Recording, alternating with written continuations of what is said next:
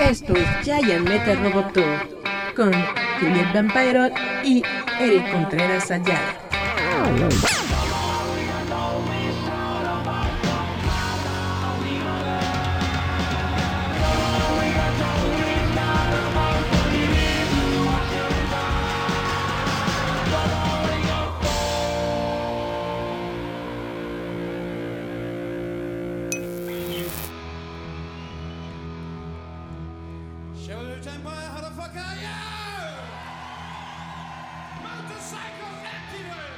Chavitos, hola, ¿cómo están todos? Muchas gracias por escucharnos una vez más. Esto es Giant Metal Roboto, gracias por estar en nuestra sintonía.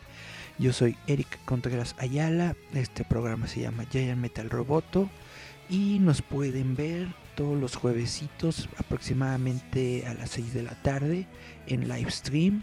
Estos videitos live stream los pueden ver ustedes por Facebook y por YouTube, y ya si quieren ver la versión con edición y con musiquita y todo eso en audio, lo pueden escuchar todos los dominguitos a través de Spotify, a través de Apple Podcast, a través de Google Podcast, en Anchor.fm, en iVoox, en Radio Public y hasta en Breaker, ahí nomás. Pues vamos a empezar, chavitos, si les parece bien, con algunas noticias que les tengo planeadas, preparadas para el día de hoy. Pues bueno, antes que nada, tal vez ustedes no lo saben y pues no tienen por qué saberlo, pero yo me dedico a lo que es el diseño gráfico, soy diseñador gráfico y pues trato de estar al menos, más o menos en la periferia, como que enterado de lo que ocurre con el diseño mexicano, ¿no?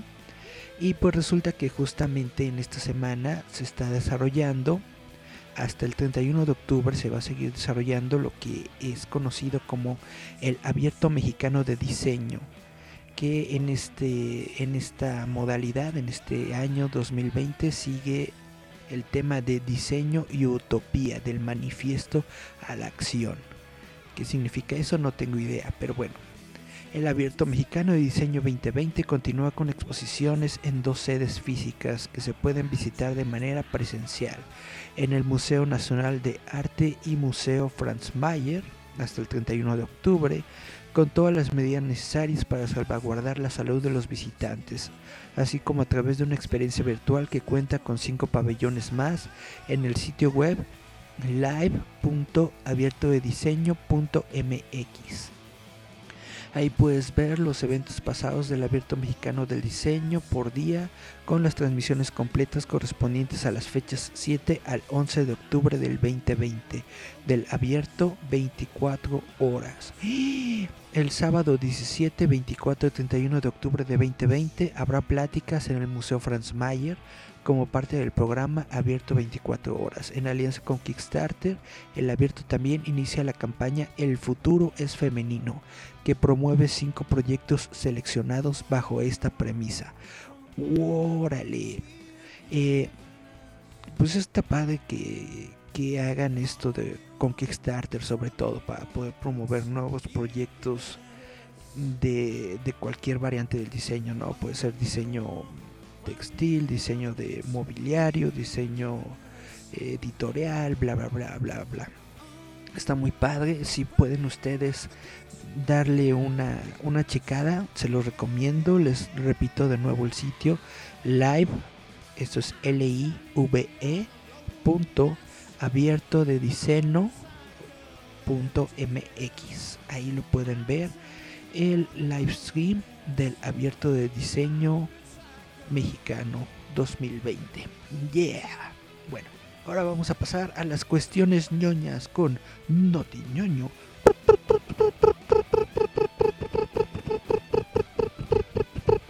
Pues resulta que ya Disney le está entrando al mame de armar su propio evento online, y ahorita lo que están tratando de crear es el Frozen Fan Fest. Un evento completamente online para todos los fanáticos de Frozen. ¿A poco si hay tantos? Pero bueno, dice: el evento de Frozen más esperado ya está aquí. A partir de hoy y a lo largo de todo el mes, los fans del mundo entero celebran una nueva edición del Frozen Fan Fest. El acontecimiento anual homenajea a una de las franquicias más populares de Disney en Latinoamérica. Los festejos incluyen productos especiales en tienda, una fiesta virtual y la presentación del póster localizado de Érase una vez un muñeco de nieve, que es el nuevo corto que se estrenará en Latinoamérica en Disney Plus, el nuevo servicio de streaming por suscripción de Disney. Para comenzar los festejos del Frozen Fan Fest, los fans podrán disfrutar de los playlists de Frozen en español y portugués en la cuenta oficial de Disney Latinoamérica y Disney Brasil en YouTube. ¿Eso no ya lo teníamos desde antes? Bueno. Los playlists incluyen videos musicales, cortos y especiales protagonizados por Anna, Elsa, Olaf y el resto de sus personajes favoritos. Las celebraciones continúan el 18 de octubre a las 12 p.m. en disneylatino.com, /shop/mx/Frozen, donde los fans disfrutarán de una fiesta virtual imperdible. Ese día habrá actividades exclusivas para compartir en familia, como trivias, manualidades creativas y más, al tiempo que se podrán adquirir productos de todas las categorías inspirados en Frozen. Entre ellos productos de Hasbro, Lego, Huffy y Jack's Pacific. Los fans podrán encontrar los mejores productos de la franquicia en los sitios web de los principales e-tailers como Costco, Amazon, Walmart, Soriana y Liverpool. O sea, es nomás para venderles juguetes, pero pues bueno, ahí está el Frozen Fan Fest, que va a estar disponible todos estos días, el 18 de octubre, para los fanáticos del Frozen y del Libre Soy. Chun, continuando con noticias de Disney. Resulta que la nueva serie, ustedes saben que hay una nueva serie, un nuevo reboot de DuckTales, de Pato Aventuras, las llamamos. Y va a haber un capítulo especial de 1 hora.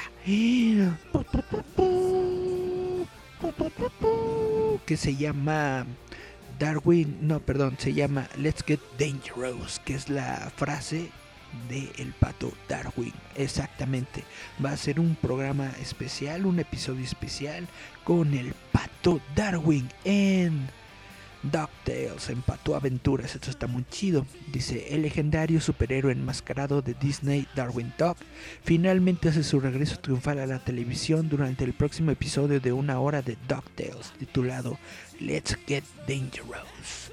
Según una sinopsis de Disney, en esta aventura, después de detener un robo en el laboratorio de San Canard de Scrooge, Darwin gana un compinche poco probable, Gosalyn, mientras descubre una oscura conspiración relacionada con los misterios perdidos y uno de los empleados de Scrooge. ¿Cómo le decían a Gosalyn en español? Era Rosalín, ¿no? Algo así, no me acuerdo completamente, pero wow. Es muy padre porque Darwin Duck era una de mis series favoritas cuando era chavito, y el pato Darwin es genial. Yeah. Y por fin vamos a ver esta nueva manifestación del personaje dentro de Pato Aventuras, que de hecho es una manifestación diferente completamente. Se trata de que en el universo de Pato Aventuras, de la serie que estamos viendo en estos momentos, existía la serie de Darwin Duck. Y entonces Drake Mallard es un actor que interpretaba a Darwin Duck, pero también le entra a la lucha contra el crimen. Entonces lo vamos a poder ver cómo es esta nueva versión del pato Darwin. Bueno, les platico por si no sabían, yo creo que ya sabían, pero si no sabían les platico que Star Wars va a realizar un nuevo Holiday Special. El Holiday Special fue un episodio especial justamente que se realizó para la Navidad, allá en los lejanos años 70. No, la verdad es que no me acuerdo en qué año fue, pero fue hace bastante tiempo. Es un episodio polémico, sobre todo para el mismo Lucasfilm, pues porque no seguía el canon establecido de las películas y la producción estaba como que medio chafita y bla bla bla. Es un especial que hicieron simplemente para la televisión, pero es muy agradable, o bueno, los fans, al menos yo lo recuerdo con mucha nostalgia, precisamente porque ahí fue la primera vez que pudimos ver a personajes como Boba Fett, pudimos ver a Carrie Fisher cantando yo no y cosas así, no es para la nostalgia netamente. Y bueno, durante varios años se ha dicho de que probablemente Star Wars podría desarrollar un nuevo Holiday Special.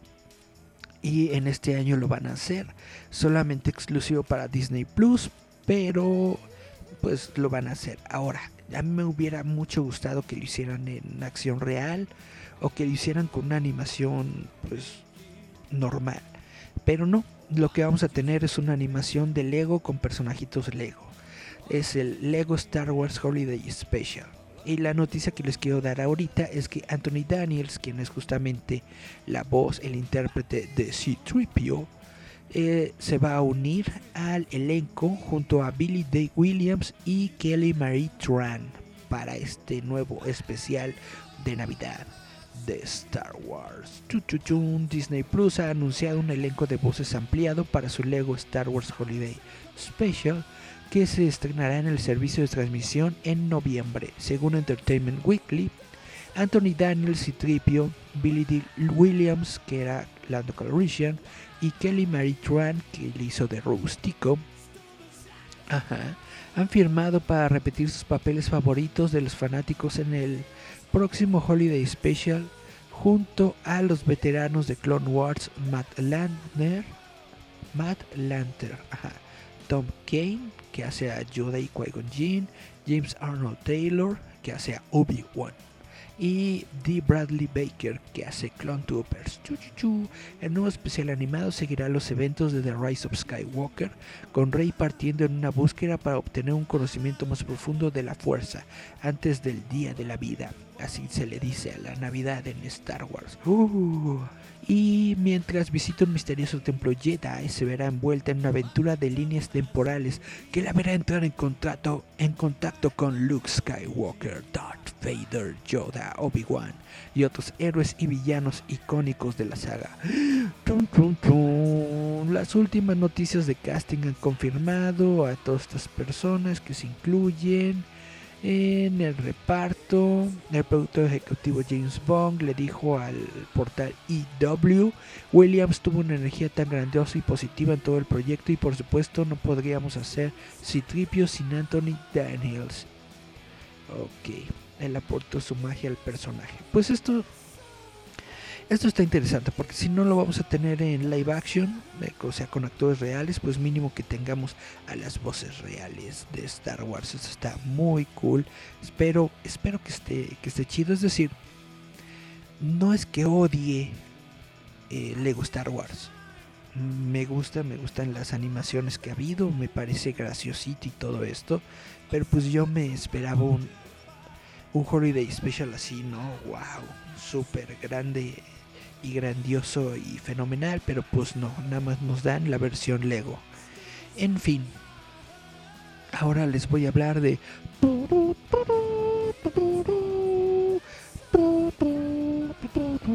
James Bond. Resulta que los productores de James Bond no quieren que el siguiente Bond sea una copia de Daniel Craig. Los productores de James Bond, Barbara Broccoli y Michael J. Wilson, han dicho que están buscando al sucesor de Daniel Craig para reimaginar el papel del 007.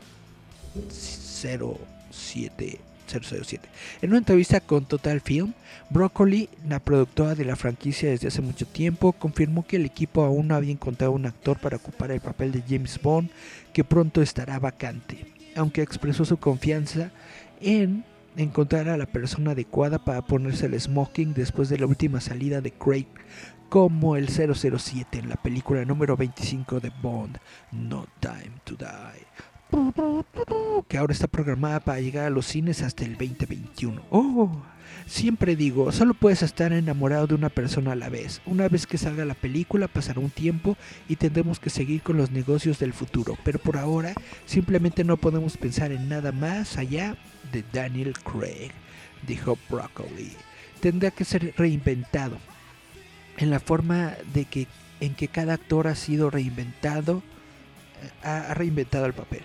Dice, esto es lo que es tan emocionante y divertido de esta franquicia. El personaje evoluciona con el tiempo. Cuando tengamos que pensar en ello, encontraremos a la persona adecuada. Es cierto que Broccoli y su medio hermano Michael aún no han determinado quién será la persona adecuada para el papel icónico. Sin embargo, Broccoli reveló que se mantiene firme en su opinión de casting de que 007 podría ser interpretado por una persona de color, pero no por una mujer. Dice, no necesita ser un hombre blanco, no en lo que a mí respecta, pero debemos crear roles para las mujeres, no solo convertir a un hombre en una mujer. Y yo estoy completa y absolutamente 100% de acuerdo con esto que está diciendo Broccoli. Ojalá hagan esto. No, la verdad yo creo que no es necesario que hagan a James Bond un personaje de color. Probablemente lo van a hacer porque son las tendencias y son las modas que está ahorita de meter personas de diferentes etnias raciales dentro de los proyectos. Pues está bien, ¿no? Cada quien. No es mi favorito, es decir, no estoy en contra de que casteen actores de color, está muy bien, pero no en papeles o en personajes que ya existen. ¿Por qué tienen que hacerlo? No lo sé. ¿No pueden hacerle un compinche al 007, que sea el 005 y que sea de color? No tiene absolutamente nada de malo. O maten a James Bond. ¿Por qué no? Mata a James Bond y que llegue el 008 y que el 008 sea una persona de color. Yo es lo que digo. Simple y sencillamente, si vas a crear a un nuevo personaje de color, pues que sea un nuevo personaje, no solamente ponerle a un actor de color en personajes que ya existen. Y esto de que está diciendo está muy bien, de que no convertir un hombre en una mujer, está muy bien que haya más representación sobre mujeres, está muy bien que haya más papeles para mujeres y para actrices dentro de Hollywood, pero lo que no me gusta es que conviertan roles que son normalmente de un hombre en mujeres, nada más porque sí, no nada más por tener su cuota de mujeres en una película. No creo que está bien. Hagan exactamente lo mismo que dije hace rato, hagan a la gente 008 que sea mujer o algo así, maten a James Bond. ¿Por qué no matar a James Bond? Digo yo, a lo mejor es algo demasiado controversial, pero sí, igual y se puede, ¿no? Matan al personaje y pones a uno nuevo y chan se acabó. Nosotros que crecimos con James Bond nos quedamos con las películas de James Bond y ya, ahí muere, ¿no? Bueno, es mi opinión personal. Obviamente yo no soy nadie ni sé nada sobre el medio para decirles qué hacer o qué no hacer a las personas que trabajan en James Bond, pero esos son mis 2 centavos. Vamos a escuchar musiquita si les parece bien. Vamos a nuestro primer corte musical y vamos a escuchar musiquita. Vamos a poner musiquita que nos recomienda Julieta, porque luego dice que nada más ponga a mis Beatles. Vamos a poner esta canción que se llama Hot Girl Bummer de Black Bear. Vamos a escuchar a Black Bear y regresamos. Yeah.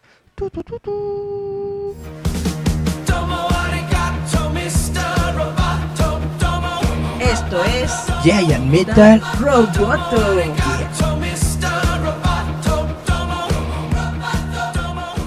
Fuck you and you and you. I hate your friends and they hate me too. I'm through.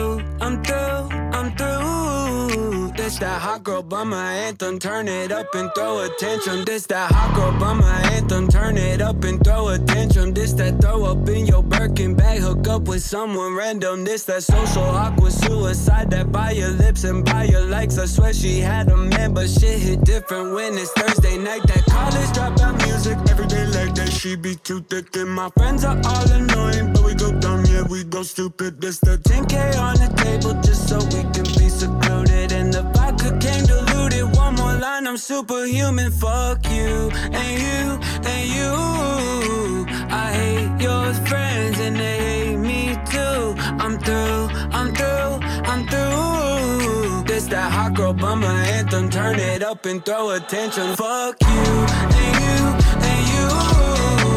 I hate your friends and they hate me too. Fuck you, and you, and you. This that Hot Girl Bummer anthem, turn it up and throw a tantrum. This that Hot Girl Bummer two-step, they can't box me in, I'm too left. This that drip is more like oceans, they can't fit me in a Trojan. Out of pocket, but I'm always in my bag, yeah, that's the slogan. This that who's all there, I'm pulling up with an emo chick that's broken. This that college dropout music, every day like that, she be too thick. And my friends are all annoying, but we go dumb, yeah, we go stupid. This that 10K on the table just so we can be secluded. And the vodka came diluted, one more line, I'm superhuman. Fuck you, and you, and you. I hate your friends and they hate me too. I'm through, I'm through, I'm through. This that Hot Girl Bummer anthem, turn it up and throw a tantrum. Fuck you, and you, and you.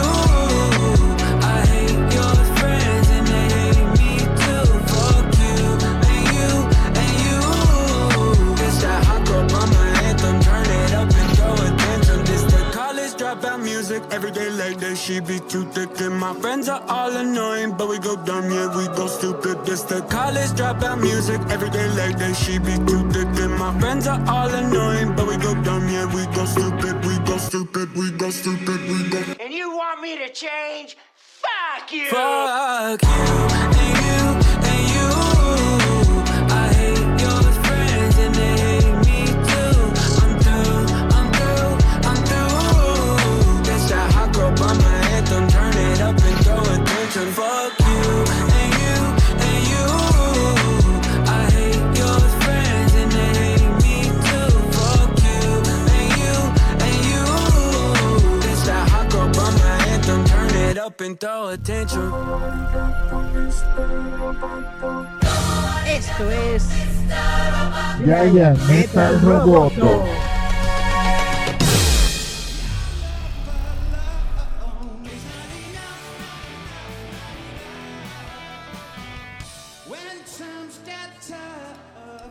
Y regresamos a Giant Metal Roboto. Gracias por seguir aquí en nuestra sintonía y gracias por seguir escuchando las barrabasadas que yo digo en este show. Vamos a hablar sobre una cosa que a mí me molesta un poco. Es sobre todos estos chismes y cosas que ocurren, vaya, dentro del medio, dentro de Hollywood, bla bla bla, etcétera, etcétera. Las películas de superhéroe que apenas son rumores, que apenas son chismes, que no están absolutamente confirmados por nadie, pero llegan las páginas de Facebook de fans y llegan los pseudo medios y se empiezan a tomarlo como si fuera una noticia verdadera, hecha y puesta en piedra, ¿no? Y de lo que estoy hablando en estos momentos es de la película de Spider-Man 3. Hay muchos chismes y rumores que dicen, no, que van a estar los tres Spider-Man, los tres actores que hicieron Spider-Man, que va a estar Andrew Garfield y que va a estar Tobey Maguire y que va a estar el Tom Holland y los tres y bla bla, etcétera, etcétera. Yo amaría ver esa película, realmente me encantaría ver esa película, pero no hay absolutamente nada confirmado hasta el momento, no hay absolutamente nada de verdad en esos rumores, nada. Y bueno, esto es de lo que les voy a hablar en estos momentos porque Sony responde a los rumores del regreso de Tobey Maguire y Andrew Garfield. Los rumores persistentes de que la próxima película Spider-Man contará con Tobey Maguire y Andrew Garfield han llevado a Sony Pictures a comentar sobre el asunto. Sony Pictures ha publicado una declaración en respuesta a los rumores en curso de que Spider-Man 3 contará con las apariciones de estos dos actores, que son las versiones anteriores de Spider-Man. Estos rumores de casting no están confirmados, dijo un representante de Sony Pictures a E.T. Canadá. La redacción de esta declaración no confirma ni niega el casting de Maguire Garfield, sino que simplemente dijo que no está oficialmente confirmado. Con la filmación programada para comenzar el 16 de octubre para Spider-Man 3, las noticias de casting y los rumores sobre el proyecto se han vuelto desenfrenados. Oficialmente se ha confirmado que Jamie Foxx y Benedict Cumberbatch volverán a interpretar sus papeles como Max Dillon, Electro y Doctor Strange, respectivamente. Mientras tanto, los rumores han sugerido que Miles Morales hará su debut en el universo cinematográfico de Marvel. De nuevo, completamente chisme, completamente rumor, no hay nada confirmado. Y la participación de Foxy Cumberbatch, así como los rumores de Maguire y Garfield, han llevado a especular que la tercera película de Spider-Man, protagonizada por Tom Holland, podría tratarse sobre el multiverso. Esa entidad será explorada en Doctor Strange in the Multiverse of Madness y WandaVision, una serie de Marvel Studios que debutará a finales de este año en Disney Plus. Tobey Maguire interpretó al personaje de Peter Parker en Spider-Man, Spider-Man 2 y Spider-Man 3. Mientras tanto, Andrew Garfield interpretó al mismo personaje en The Amazing Spider-Man y The Amazing Spider-Man 2. Yo les digo, a mí me encantaría verlo, me encantaría ver esa película con todos los actores, pero netamente es un chisme o es una especulación, no hay absolutamente nada confirmado de momento. Si lo confirman, qué bien, si lo confirman, qué padre, pero no puedo yo como periodista dar una especulación, no puedo dar por hecho algo que solamente es un chisme, que es solamente un rumor y que solamente se dice en sitios que no tienen absolutamente nada de, pues de veracidad, ¿no? Continuando con noticias de Spider-Man 3, Doctor Strange, otro rumor que está ahorita muy fuerte es de que probablemente el MCU está tratando de hacer la adaptación de la historia de One More Day. One Day More. Dice, recientemente los fanáticos del MCU recibieron la noticia de que Doctor Strange aparecerá en Spider-Man 3. Esto es ciertamente un cambio agradable con respecto a 2019, cuando durante unos meses parecía que la relación de trabajo de Marvel y Sony se había derrumbado y Spider-Man podría salir permanentemente del MCU. Muchos fanáticos asumen naturalmente que Spider-Man 3 será un trampolín importante para Doctor Strange y el multiverso de la locura, inicialmente con el director de Spider-Man Sam Raimi, listo para dirigir Doctor Strange 2 y un mayor enfoque en el multiverso Marvel en el MCU. Sin embargo, las películas de Spider-Man siempre se han tratado de contar historias más pequeñas y personales, y asumimos que lo mismo será cierto para esta secuela. Después de todo, Peter Parker tiene muchos problemas propios con los que lidiar, con J. Jonah Jameson implicándolo en el ataque con drones de misterio y exponiendo su identidad secreta al mundo. No será fácil para nuestro Spider-Man nuestro amigable vecino Spider-Man seguir peleando la buena batalla, y esto puede ser exactamente donde entra Doctor Strange. No podemos evitar preguntarnos, ¿es este crossover de MCU una señal de que Spider-Man 3 puede estar adaptando One More Day, uno de los cómics de Spider-Man más controvertidos jamás publicados? Bueno, ¿por qué este rumor? Porque obviamente en el cómic de One More Day, que ocurre después de Civil War, en el cómic de Civil War, Spider-Man anuncia su identidad al mundo, se quita la máscara ante los medios de comunicación y le dice a todo el mundo: yo soy Peter Parker. Que es algo que me pareció muy bueno, muy genial. Yo creo, de hecho, en mi opinión personal, esa es la única parte que me gusta de Civil War. Ahora bien, la manera en la que desarrollaron la historia después de eso es lo que no me gustó. Por culpa de que supieron la identidad de Peter, hubo muchos problemas, en su vida, obviamente. Durante todos estos años, el gran el mayor miedo de Peter es justamente dar a conocer su identidad, precisamente porque sus seres queridos pueden ser atacados. Y es exactamente lo que ocurre en los cómics de Spider-Man después de dar a conocer su identidad secreta. Un francotirador lo está buscando y ¡pum! Le dispara, pero no le dispara a él, le dispara a la tía May. ¡Chung, chung, chung! Y la tía May muere. Netamente a mí me pareció una historia muy, muy, muy, muy buena, muy, muy bien escrita, porque le daba una nueva...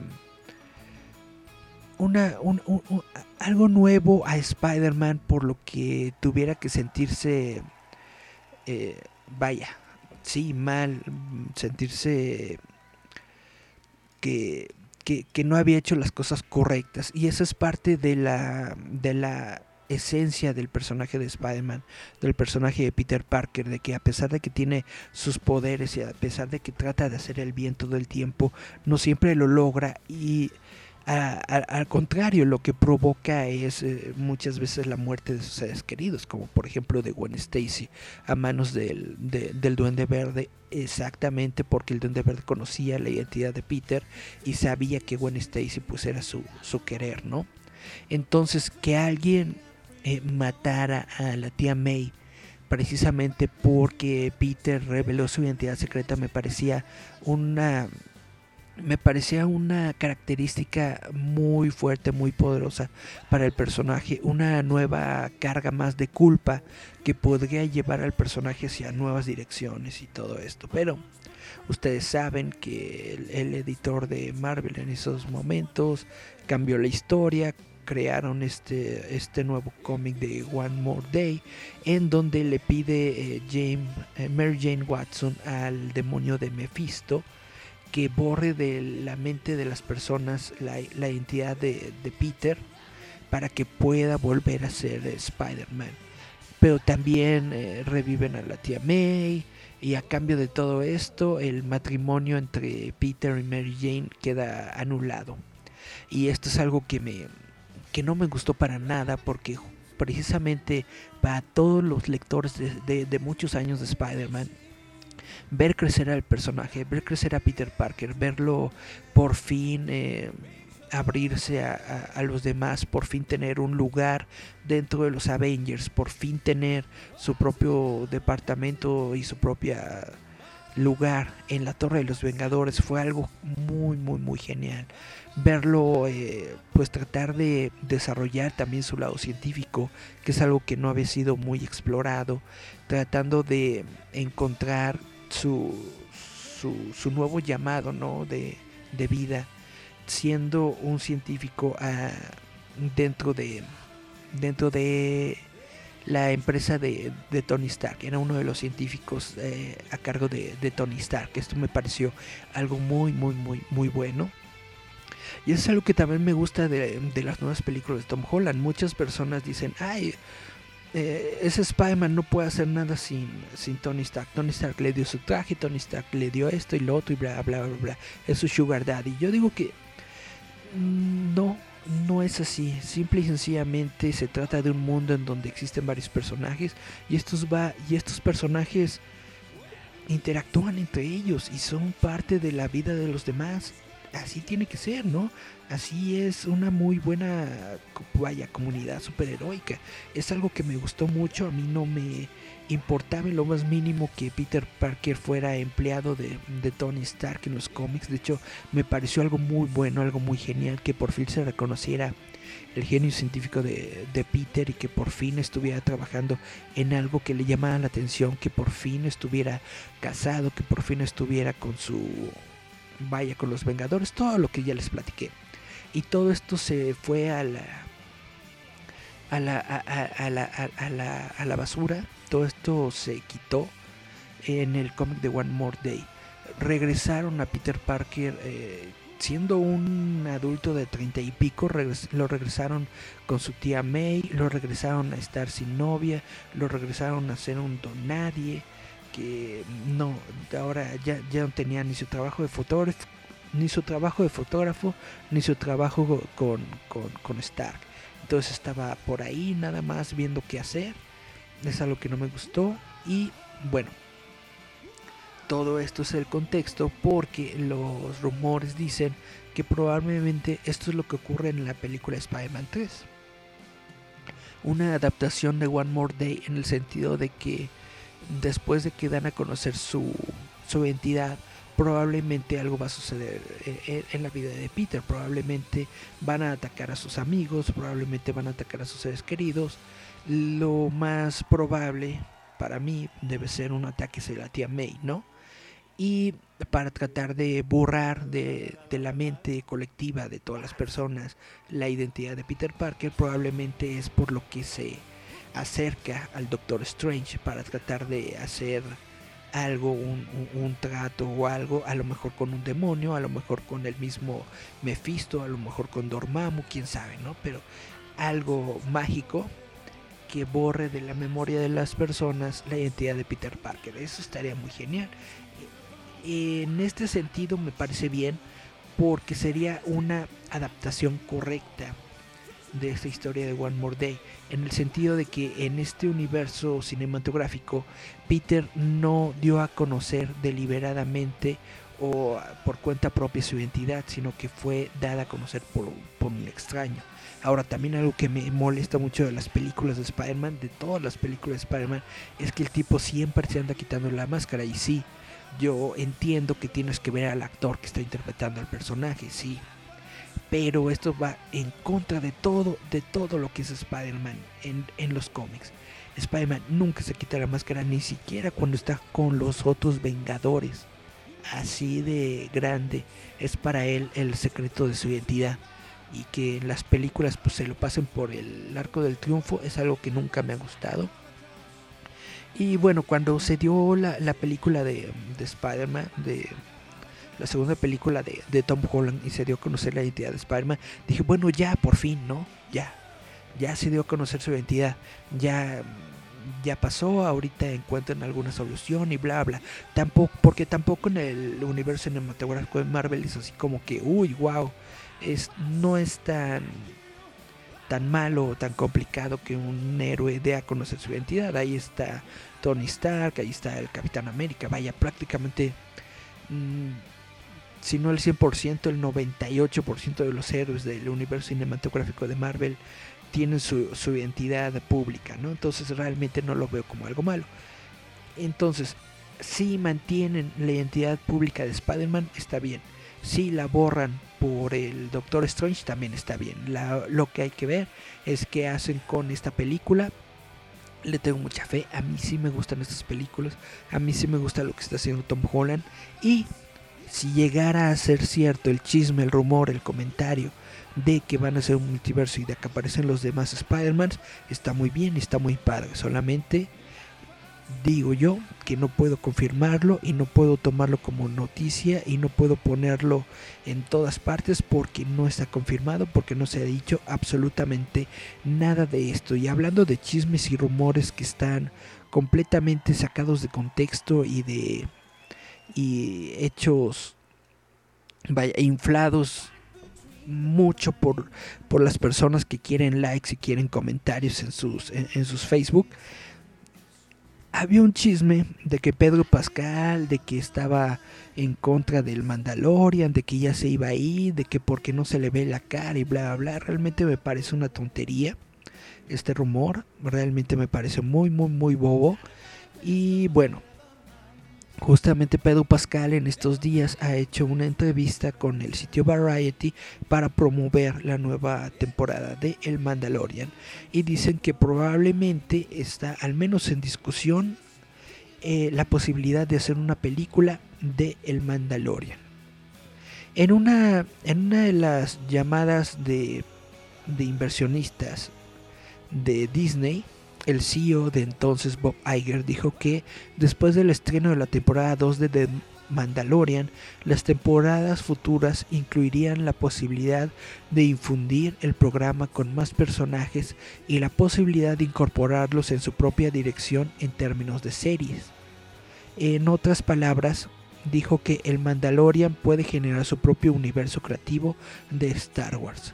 Cuando se le preguntó sobre esta posibilidad el mes pasado, Jon Favreau, que es el director de la serie, fue un poco más cauteloso. Dice: me encanta el mundo de Star Wars porque, por un lado, hay familiaridad con este subgénero, pero también hay una tremenda flexibilidad en cuanto a qué camino tomar y qué géneros podías explotar dentro de este subgénero. A medida que conocemos nuestros personajes y empezamos a darnos un paso adelante desde el punto de vista de la producción sobre cómo se puede utilizar esta tecnología, estamos empezando a explorar a dónde podríamos ir. Favreau permitió que el metabolismo de la producción de televisión pueda responder mejor al sentimiento de la audiencia sobre el programa. Podríamos comenzar a expandir lo que estamos haciendo y nuestras ambiciones sobre qué personaje queremos seguir, dijo. Aprendí mucho de mi experiencia en Marvel, donde fue muy orgánico cómo evolucionaría. Estás prestando atención a los arcos de la historia más amplios y a los personajes que podrían unirse, pero también a las historias más pequeñas de personajes individuales que podrían desencadenarse por sí mismos en una nueva serie, ¿no? La clave aquí es seguir manteniendo la calidad y nunca escalar hasta el punto de perder de vista lo que es importante para nosotros y lo que le gusta a la gente del programa. La primera serie de Disney Plus producida por Marvel Studios, WandaVision, con Elizabeth Olsen y Paul Bettany, se estrenará a finales de este año, con varias más en 2021. El director de Marvel, Kevin Feige, ha dicho que sus historias se entrelazarán con las características películas teatrales del Marvel Studio. Podría suceder esto mismo con el Mandalorian. La línea se está difuminando ahora, dijo Favreau. Cosas que solo habías visto en el cine las estás viendo en streaming, y creo que también podría ser al revés. Si eso significa que el cazarrecompensas de Pascal podría terminar en una pantalla de cine, sigue siendo una posibilidad tentadora, aunque incierta. No tiene prisa por llegar el programa más allá de una serie de transmisión, pero definitivamente estamos abiertos a ello, agregó. Y estamos emocionados de ver a dónde nos lleva la historia y tener esa flexibilidad, porque ahora no hay un libro de reglas. La tecnología siempre ofrece nuevas oportunidades para contar historias de una manera nueva. Es un momento muy emocionante para hacer esto y me siento muy agradecido de poder trabajar, bla, bla, bla, bla, bla, bla, bla. Bueno, según Jon Favreau hay una posibilidad muy grande y sobre todo por lo que quieren los inversionistas. Lo que busca Disney es el billete. Y ya vieron que hay mucho billete con el Mandalorian. Entonces es muy, muy probable, aunque obviamente, les repito, esto es un rumor, esto es un comentario personal, no hay nada aún dicho, pero hay una posibilidad muy grande de que Mandalorian llegue a las pantallas de cine y honestamente sería algo muy genial. Continuando con la entrevista de Pascal y lo de Mandalorian, dice: durante una entrevista con Variety, Favreau confirmó que Star Wars The Mandalorian comenzará la producción muy pronto. El cineasta dijo que están avanzando para rodar cámaras antes de fin de año, a pesar de las limitaciones de la pandemia del coronavirus. Estamos operando bajo el supuesto de que podemos seguir adelante, señalando que la técnica de producción Stagecraft de Industrial Magic permite un protocolo más seguro para el elenco y el equipo. Estamos en situaciones muy pequeñas y muchas veces tenemos muchos personajes con máscaras, agregó Favreau, y también tenemos mucho trabajo digital que mejora las cosas, así que somos un programa que probablemente esté bien equipado para ser flexible según los protocolos que están surgiendo en torno al reinicio del trabajo. Pues en esto tienen mucha razón, todos los personajes o la mayoría de los personajes usan máscaras, ¿no? Son alienígenas y bla bla bla, o son los Stormtroopers, etcétera, etcétera. Entonces ponerles un cubrebocas no es algo complicado y no se ve en la pantalla porque tienen una máscara encima del cubrebocas. Entonces es muy muy muy cierto lo que dice, es muy probable que el Mandalorian temporada 3 comience producción antes de que termine este año. Erika Sodi le dio like a nuestro stream, muchas gracias, Erika. Y ya para irnos, para dejarlos hacer sus cosas, les voy a dar la última noticia del día de hoy, y esto tiene que ver con la serie de televisión de Dexter. En este laboratorio... No, ese es otro Dexter. La serie de Dexter puede tener una nueva temporada en Showtime. Afilen sus cuchillos, fans de Dexter. Showtime ha ordenado una reposición en serie limitada del amado drama de asesinos en serie con el regreso de Michael C. Hall. El canal premium de cable ha pedido 10 episodios y la producción comenzará en 2021 para su debut en el otoño. El ex showrunner de la serie, Clyde Phillips, también regresará, al igual que las muchas víctimas de Dexter. Los detalles de la trama de la serie se mantienen en secreto. Dexter es una serie tan especial tanto para sus millones de fanáticos como para Showtime, ya que este programa revolucionario ayudó a poner nuestra cadena en el mapa hace muchos años, dijo Gary Levine, copresidente de entretenimiento de Showtime. Solo volveríamos a visitar este personaje único si pudiéramos encontrar una toma creativa que fuera realmente digna de la brillante y original serie. Es dinero. Lo están reviviendo por dinero. Dice, bueno, me complace informar que Clyde Phillips y Michael C. Hall lo han encontrado y estamos ansiosos por firmarlo y mostrárselo al mundo. Netamente, dicen, no lo he visto. Dicen que la última temporada de Dexter está muy mala. Y pues con esto lo pueden arreglar. Hall interpretó a Dexter Morgan durante las 8 temporadas originales del programa en Showtime. Dexter era un asesino en serie que se dirigía específicamente a otros asesinos en serie, mientras también tenía un trabajo como experto en salpicaduras de sangre para el departamento de policía de Miami, en Miami, Florida. Pues, ¿qué opinan ustedes? ¿Son fans de Dexter? ¿Les gustaba la serie? ¿Sí? ¿No? ¿Les parece chido que regrese Dexter? ¿Sí o no? ¿La última temporada fue una porquería? Déjennos sus comentarios aquí. Aquí meroles, en la parte de abajito. Dejen sus comentarios para leerlos. Y pues bueno, ya nos vamos. Ya los voy a dejar de atormentar con mis boludeces. Vamos a terminar el programa de hoy, pero vamos con otra selección musical de Julieta, con esta canción que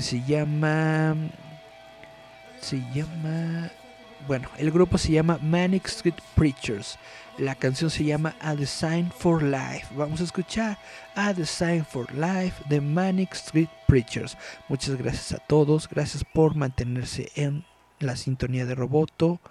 Nos escuchamos la próxima semana, mismo canal, mismo horario. Bye. Chiu. Escúchanos a través de Spotify, Apple Podcasts, Google Podcasts, Anchor, iVoox, Radio Public y Breaker.